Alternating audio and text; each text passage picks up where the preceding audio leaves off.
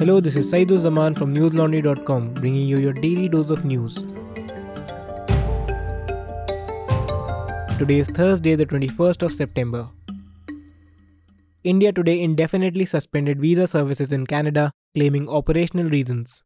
The announcement was made by BLS International, the agency that operates Indian visa application centers in Canada, citing a notice from the Indian mission.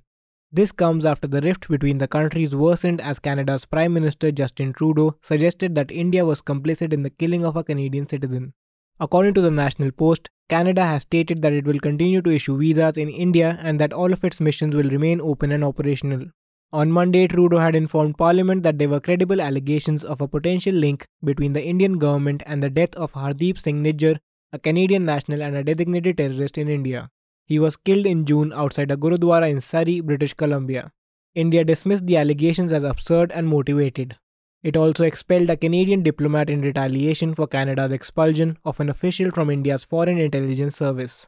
On Wednesday, India advised its people in Canada and those planning to visit the country to be wary of growing anti-India activities and politically sanctioned hate crimes. The Madras High Court today temporarily restrained DMK leader and Youth Welfare and Sports Development Minister Udhayanidhi Stalin from making defamatory claims about former Chief Minister K. Palaniswami being involved in corruption cases and linking his name to the 2017 Kodanad heist and murder case. According to The Hindu, an interim injunction was issued against the CM's son in a defamation complaint filed by EPS, seeking damages and prohibiting him from uttering words that denigrated his reputation. EPS, the General Secretary of the AIADMK and the leader of the opposition, filed a civil complaint for damages of 1.1 crore rupees, and Justice R. N. Manjula granted an interim injunction for 2 weeks. She also issued a notice to the Youth Welfare Minister, which is due in 2 weeks. Udhayanidhi, who was caught in a controversy over his comments on Sanatan Dharma on September 7, said, and I quote, "EPS can't hide behind the beard of the goat for long hoping," unquote, to escape from the Kodanad case and the corruption cases. EPS's counsel Vijay Narayan told the High Court that this was an indirect reference to the governor because the late Chief Minister C. N. Annadurai had equated the state governors to the beards of goats. He also alleged EPS has not been summoned in the investigation into the Kodanad case. Listeners, Monu Manesar is currently in custody, held for the murder of 2 men.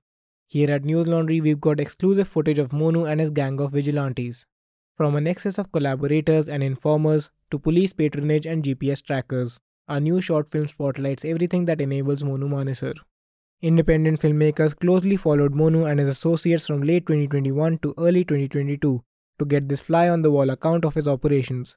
Contribute to our NLCNA project and help the makers and News Laundry cover the costs accrued in producing this film. We are able to bring you our reports and analysis only because you've got our back. Subscribe to newslaundry.com and pay to keep news free. Our subscription starts at only 900 rupees a quarter. The Bombay High Court today granted bail to forest rights activist Mahesh Raut in the Bhima Koregaon case, Bar and Bench reported. A division bench of Justices A.S. Gadkari and Sharmila Deshmukh granted Raut's bail application on merit. The National Investigation Agency subsequently sought the court to stay its order for 2 weeks, so that it could submit an appeal with the Supreme Court. The bench granted it 1 week's time. The case relates to caste violence that erupted on January 1, 2018 in the village of Bhima Koregaon near Pune. 16 people were charged under the Unlawful Activities Prevention Act for their involvement in the case. Raut was arrested in June 2018 and is currently in judicial custody. In 2022, he applied to the High Court for bail and challenged the ruling of the Special NIA Court that denied him bail. Appearing for the Central Agency today, Additional Solicitor General Devang Vyas and Advocate Sandesh Patil opposed Raut's release, stating that the alleged crimes he committed were against society, according to Bar and Bench. Senior Advocate Mihir Desai and Advocate Vijay Hiramath, who represented Raut, contended that the activist had been detained for more than 5 years and deserved to be released because the trial had yet to begin, according to Bar and Bench. They argued that Raut should be granted bail on the same terms as Anant Tiltumbre, Arun Ferreira, and Vernon Gonsalves, who are also charged in the case. The Bombay High Court today rejected pleas by Mehul Choksi challenging the Enforcement Directorate's pending applications before the special court to declare him a fugitive economic offender, Indian Express reported. Choksi is an accused in the PNB scam case. The multi-crore scam was allegedly carried out by billionaire jeweler Nirav Modi and Choksi, his uncle and the promoter of Gitanjali Gems. Choksi and Modi are accused of fraudulently obtaining letters of undertaking and foreign letters of credit totaling 12,636 crore rupees, in favour of foreign branches of Indian banks. A single bench of Justice S.V. Kotwal was hearing four applications filed by Choksi. The ED had petitioned a special court to commence proceedings against Choksi as an FEO, but he had petitioned the High Court, challenging various procedural breaches by the central agency. The bench today said it did not find any infirmity in the application filed by the ED. It noted in its decision that the ED's application was in the format prescribed by the Fugitive Economic Offenders Act. The Act provides for measures to dissuade fugitive economic offenders from avoiding process of law in India by remaining beyond the jurisdiction of Indian courts. Russia today conducted a huge air attack on Kyiv and other Ukrainian cities, killing 2 people and wounding at least 18, Reuters reported. The strikes were described as a massive missile attack on civilian infrastructure by Ukrainian Foreign Minister Dmytro Kuleba.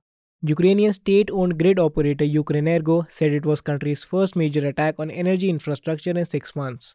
Following an air raid warning, blasts were reported in Kyiv and surrounding areas.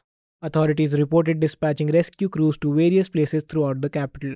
Interior Minister Ihor Klimenko said people were injured in Kyiv and Cherkasy area, as well as in the eastern city of Kharkiv during the early morning attack.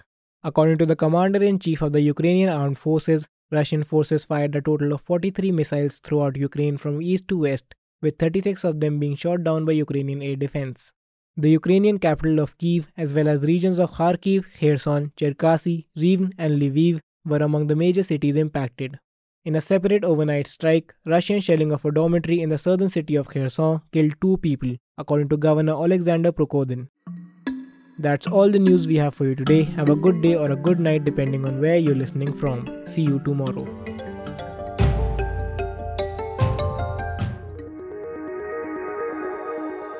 News Laundry is possible because of our paying subscribers. We don't run on corporate or government ads. You too can be part of changing the news model. Go to newslaundry.com/subscription. Be a part of the community that pays to keep news independent.